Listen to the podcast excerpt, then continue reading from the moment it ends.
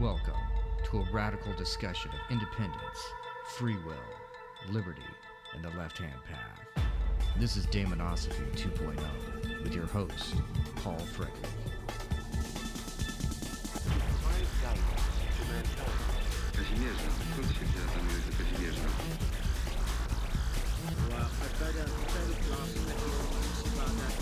No vision and grasp.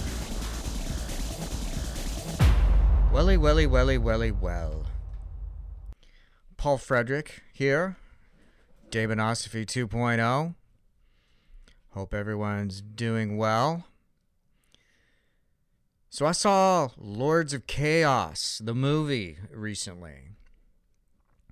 Lords of Chaos, and this is the narrative film version of the book Lords of Chaos, which is about the Norwegian black metal scene and specifically about the antics of the band Mayhem and Euronymous and of course Varg Vikernes and all of these guys.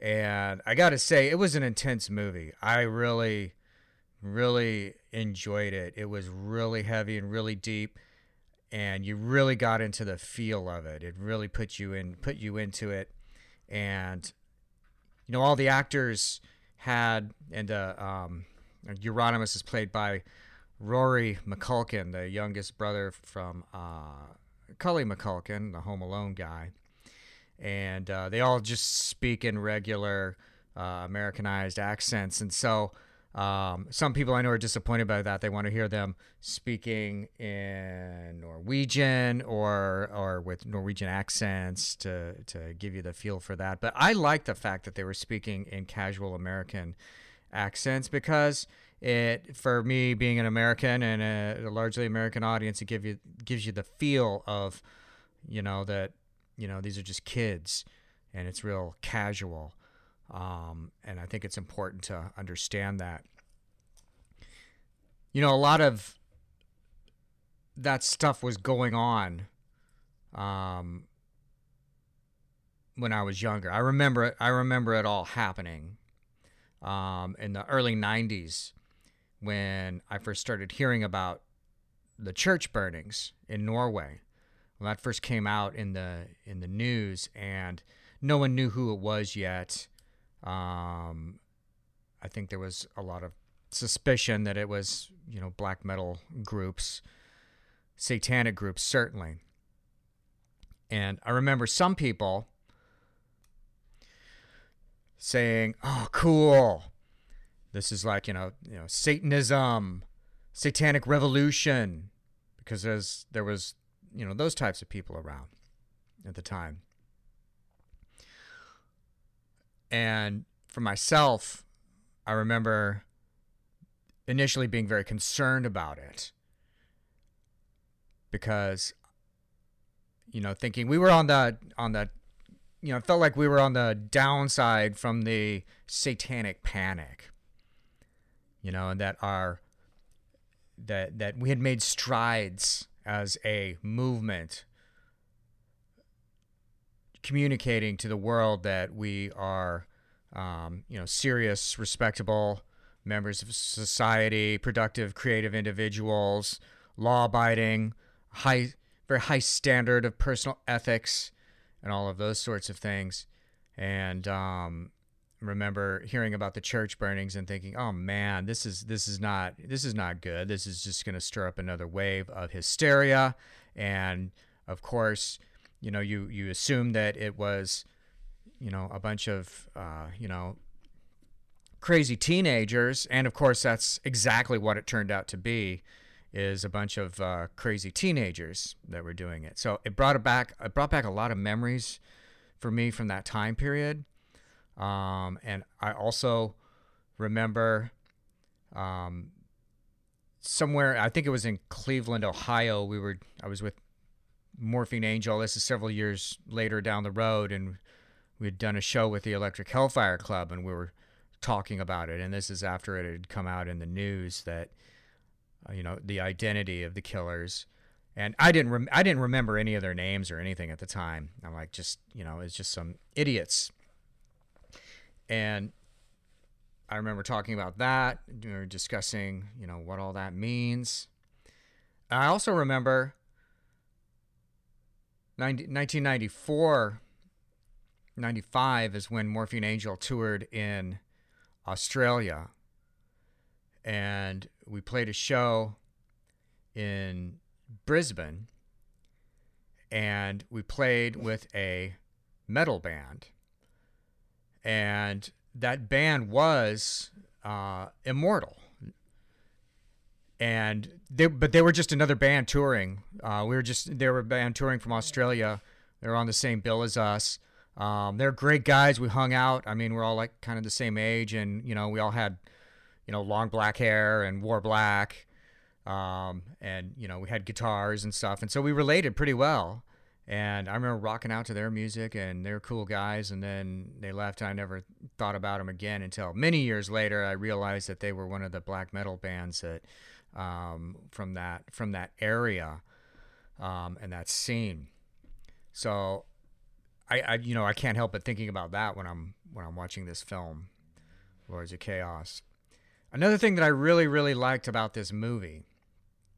And, you know, this is going to happen all through this episode. I'm going to go back and forth. I'm going to talk about the movie, and then I'm going to start talking about my personal life and experiences. Because, you know, I realized seeing the movie and afterwards that it's really hard for me to separate them. There's so many things in this movie that touch upon personal experiences that I had and the time period when I was younger and a little bit more rock and roll oriented, I guess you might say.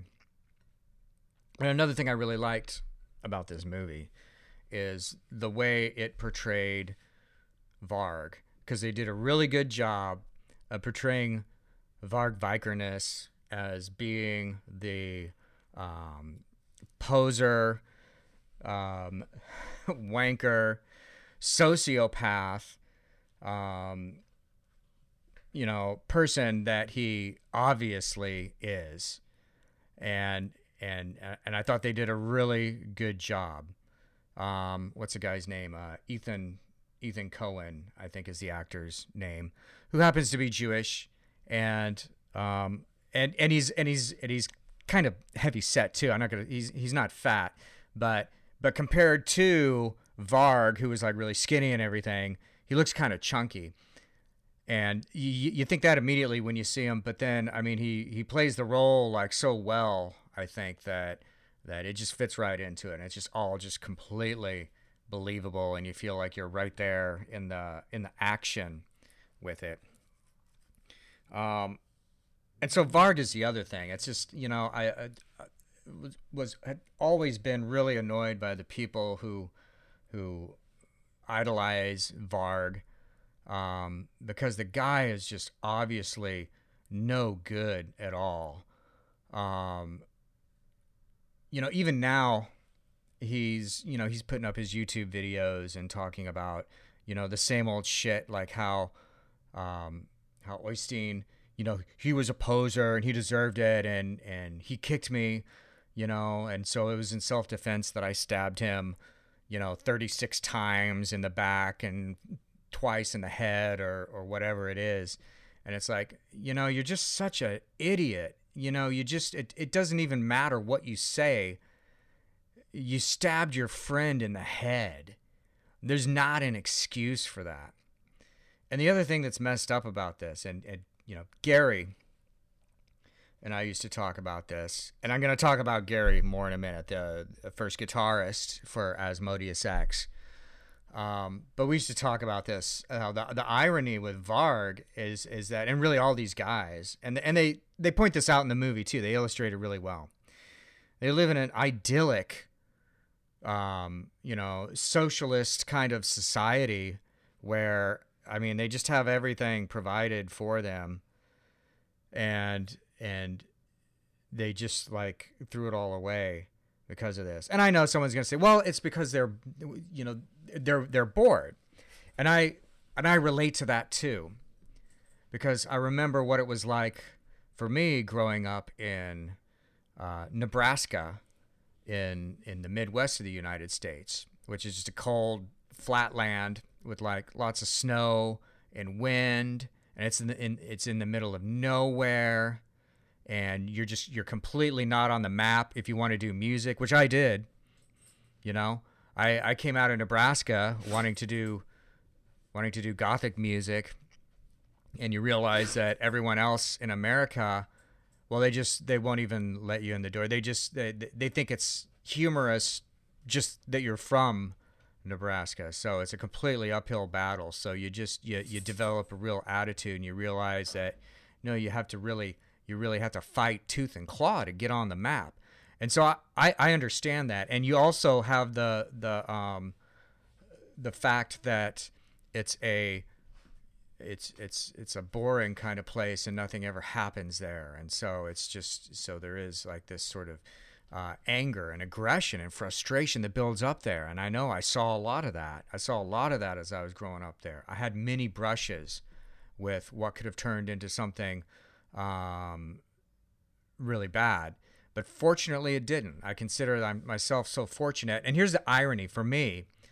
One of the reasons I didn't fall further down that path of chaos is because of Satanism, and then later Setianism, and ideas like that, which basically showed me that my exclusivity was an asset and not a bad thing. And by exercising my exclusivity, I could find a higher form of virtue and creativity out of that. And eventually the idea of exercising your exclusivity leads into the idea of exercising the gift of Set towards the act of dynamic self-transformation and becoming. And so here's the other irony there, is that these metal guys in Norway completely rejected the westernized form of Satanism. So, Varg always says, you know, his thing is like, well, I wasn't a Satanist. I was a national socialist, you know, to set himself apart from that. But then Euronymous, there's a quote from some interview he did where they asked him what he thought about Crowley and Western Satanism. And he said, we reject all that, and we reject LeVay, and we don't believe in the law of do what thou wilt. We believe in they must do what we will.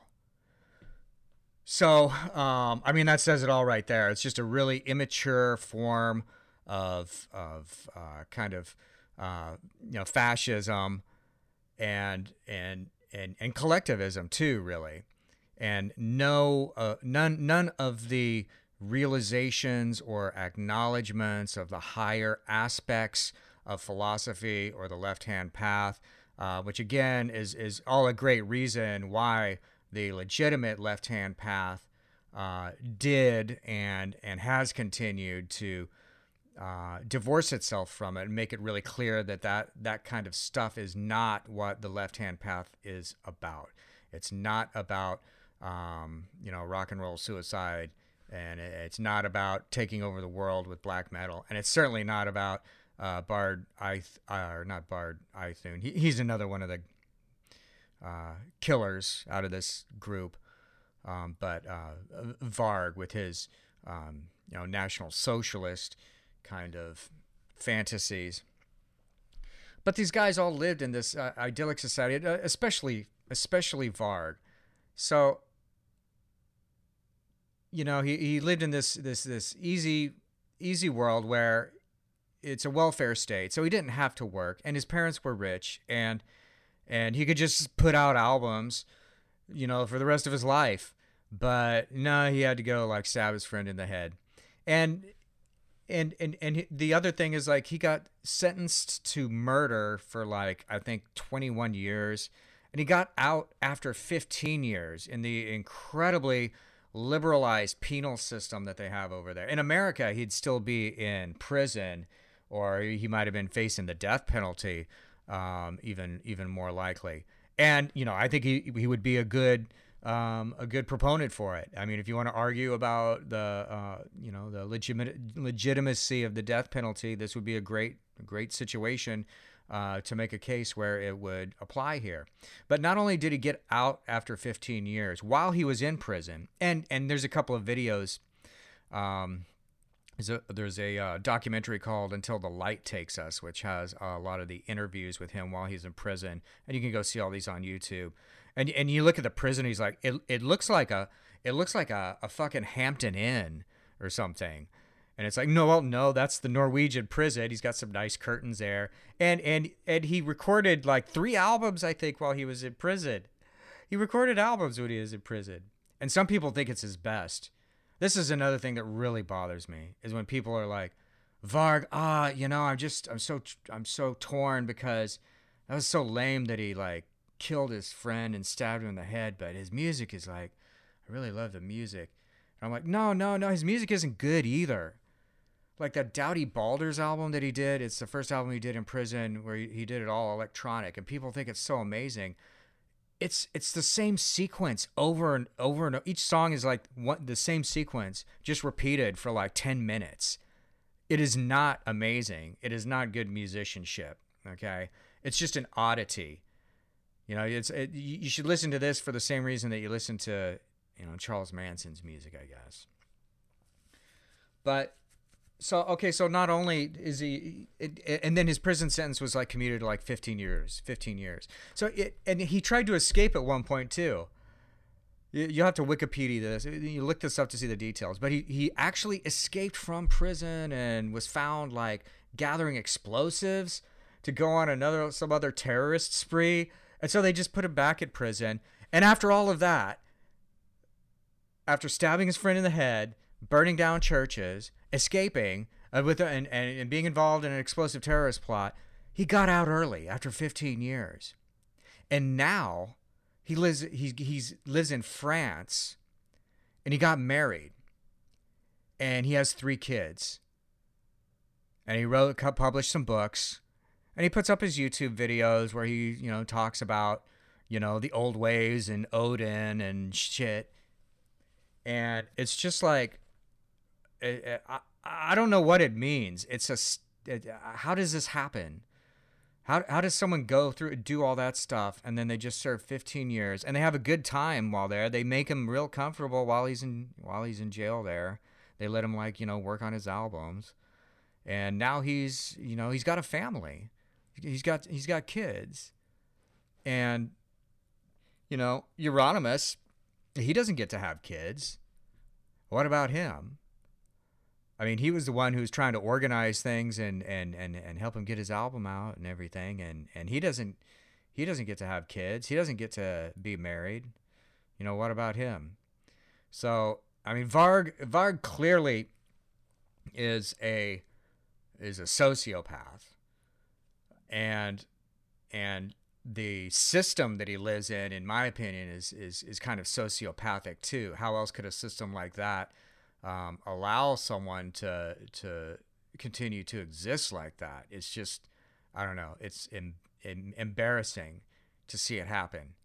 But getting back to the film, it certainly portrays Varg. It doesn't glorify Varg, and I was really glad about that. I was really glad. At least it does not glorify him, and it really portrays him in the kind of light, with the kind of personality that I think he most certainly has.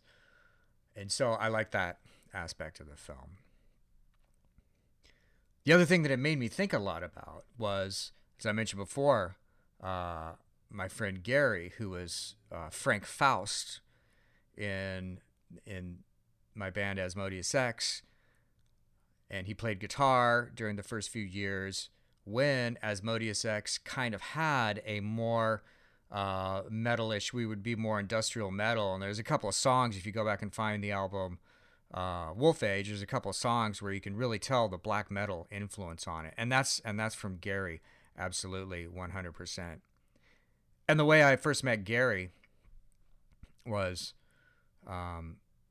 we'd moved into a new apartment, Takara Soul Apartments in the Montrose area in Houston, which are famous if you've been around in the scene here for a while. Lots of people have lived there. Bozo Porno Circus, the band, lived there, and a couple of other notables from the scene. Christian from The Hates also lived there for a long time. We were neighbors with him when we first moved in. Also, Kelly Wilkins, who was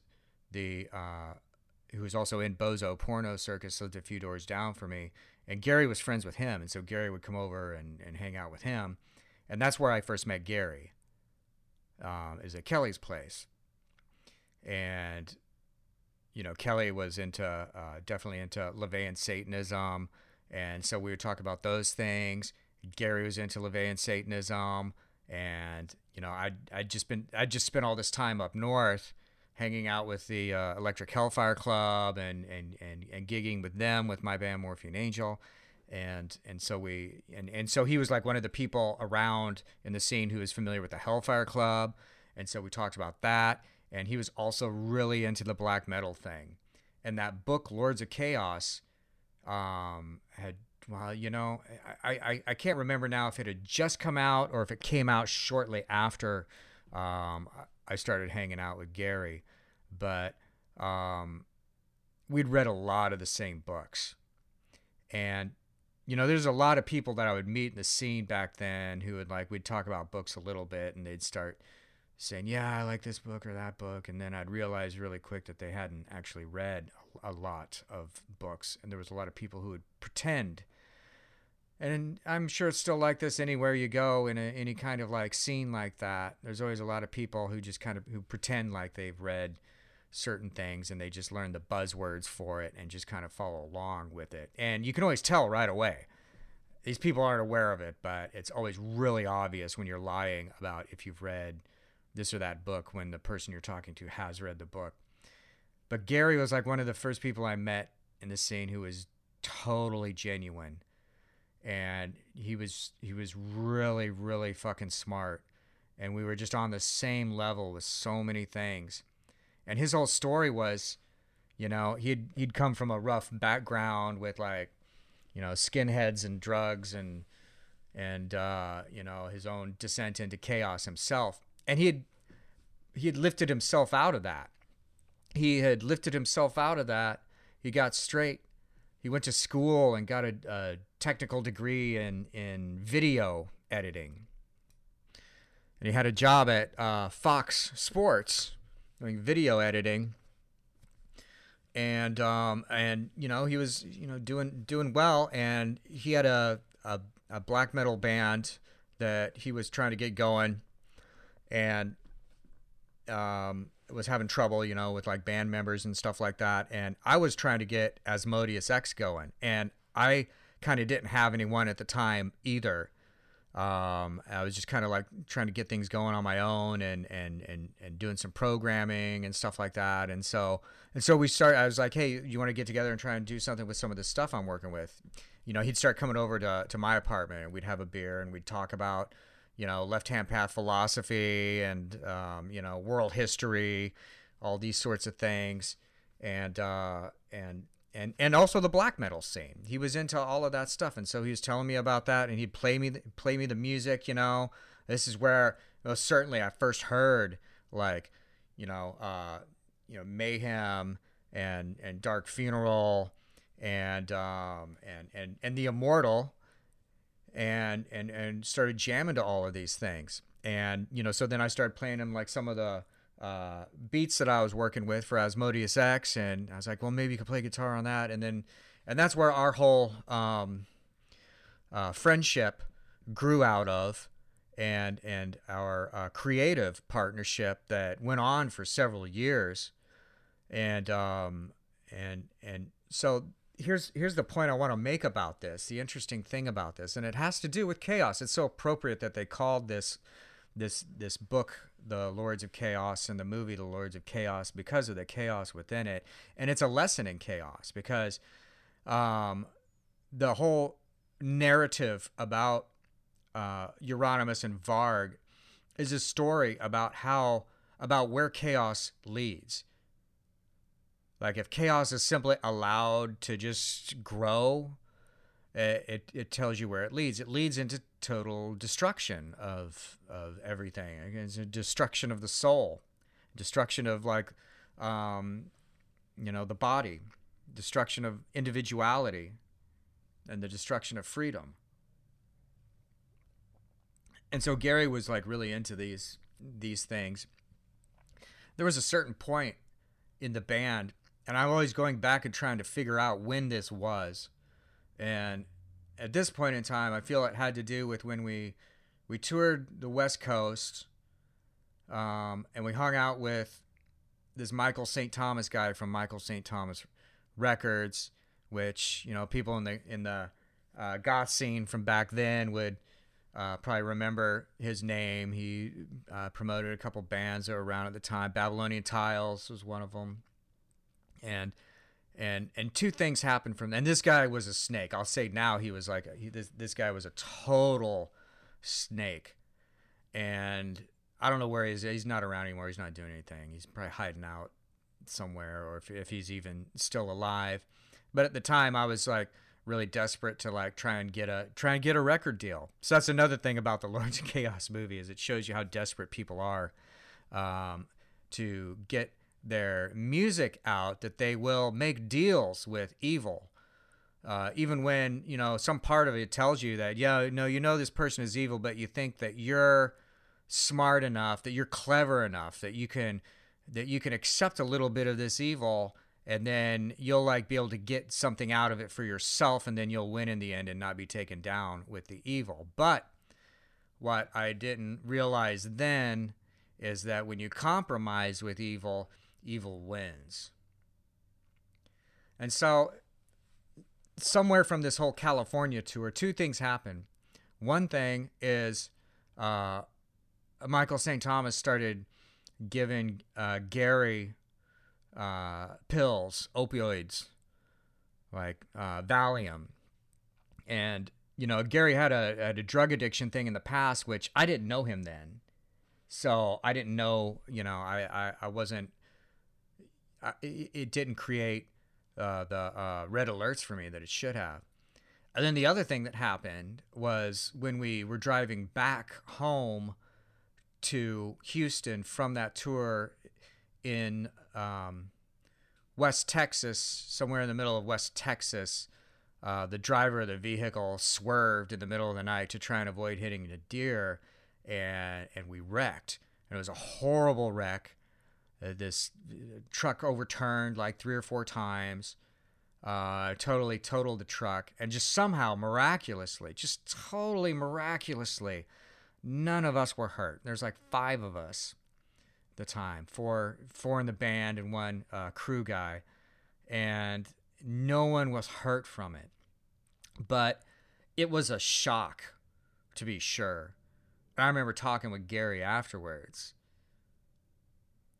about it, and we'd say, hey man, you ever wonder if maybe during that wreck maybe we actually died, but we just aren't aware of it yet?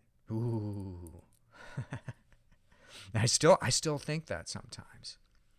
But it was a huge shock, and really nothing was ever the same after that.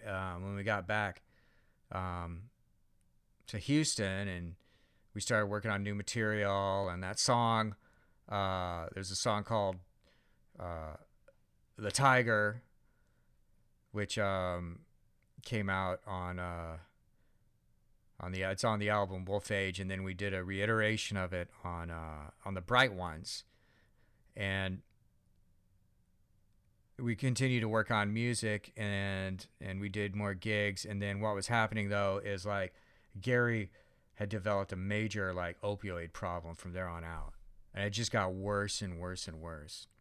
And he got more and more into all of this music. Like it wasn't just like the self-destructive like black metal stuff, but he's also into GG Allin and all these other icons of self-destructiveness. And we would have philosophical discussions about this, and you'll hear me say this today too. That you are what you eat. And as Gurdjieff said, impressions are food. So if you fill yourself with impressions that are all about chaos and self-destruction, It's going to lead you in the direction of chaos and self-destruction. And that's what happened with Gary. So like within like 3 years of like coming back from California, he was dead. Overdosed on drugs. I mean, it just progressively got worse, and he got into Oxycontin and all these other things, and then he was dead. And so this is always the other thing I think about when I'm watching this Lords of Chaos movie all the way through. All the way through this movie, I'm thinking of Gary. I'm thinking of the times when we hung out and we're young and we're like, you know, we're jamming out to music and we're like, yeah, we're going to be rock stars one day. And then I'm thinking of the end when after he's dead and gone, he's consumed. He was consumed by it all. He was consumed by the chaos. He couldn't break out of it no matter what. And it's really painful to watch someone go through that. So that's the other thing about the Lords of Chaos, and is the lesson of it for me, that you have to be conscious and conscientious about the influences that you bring into yourself. And you know, I go back and listen to black metal music, and you know what, I love a lot of that stuff. My God, some of that Mayhem stuff is just so deep. And Ulver, and Immortal, and all these bands, I always love them. But when I listen to them, I'll go through a phase every once in a while. And this is what I did after I saw that movie. I went through a rekindling with all the old black metal stuff, and went and got some new albums. You know, see where they are today. Yeah, they're all cleaning up their acts, and they're all getting mature. And I'll jam out to this stuff for a little while. But then after that, you know, I'm like, I get my fill of it. I sense the chaos, right? I get my fill of the chaos. And I remember, oh yeah, this doesn't lead anywhere. This doesn't go anywhere. And then I've had enough, and I'm going to go listen to something else for a while. And the other thing I think of when I'm watching it is, this is based on a book written by Michael Moynihan, who is someone that I know personally and I have met personally before. And actually, his wife played violin on the Verdandi Deal folk project that I did with Alice Carl's daughter. So, you know, it's like that 6 degrees of separation thing. I'm watching this movie and I'm like, this is based on that book he wrote, right? And you know, sure enough, they had his name at the end. So I was happy about that. I'm happy that he is involved with something of this scope. So that's like great for him. So I was really happy about that. So that's it. Those are my thoughts on Lords of Chaos. Go see the movie. It's fucking cool. Rory Culkin does a great job. Great direction. I would have liked it if they had a little bit more actual black metal in it. That's my only actual complaint, I think, about the movie. You know, I was just seeing it they're jamming out at a party, and I think they're playing Dio. And I'm sure they listen to that stuff, but you know, I wanted to hear some more metal. I think they should have played some Venom. I wish there was more Venom. I don't know. Maybe there was some in there, and I just didn't hear it. But anyhow, it's a totally good movie. Go check it out. You will not be disappointed. And that's it for today, my friends. Please go check me out. Follow me on Twitter. Follow me on Patreon. You know, subscribe to the podcast. Go subscribe to us on YouTube. And always remember to keep the dark fires burning.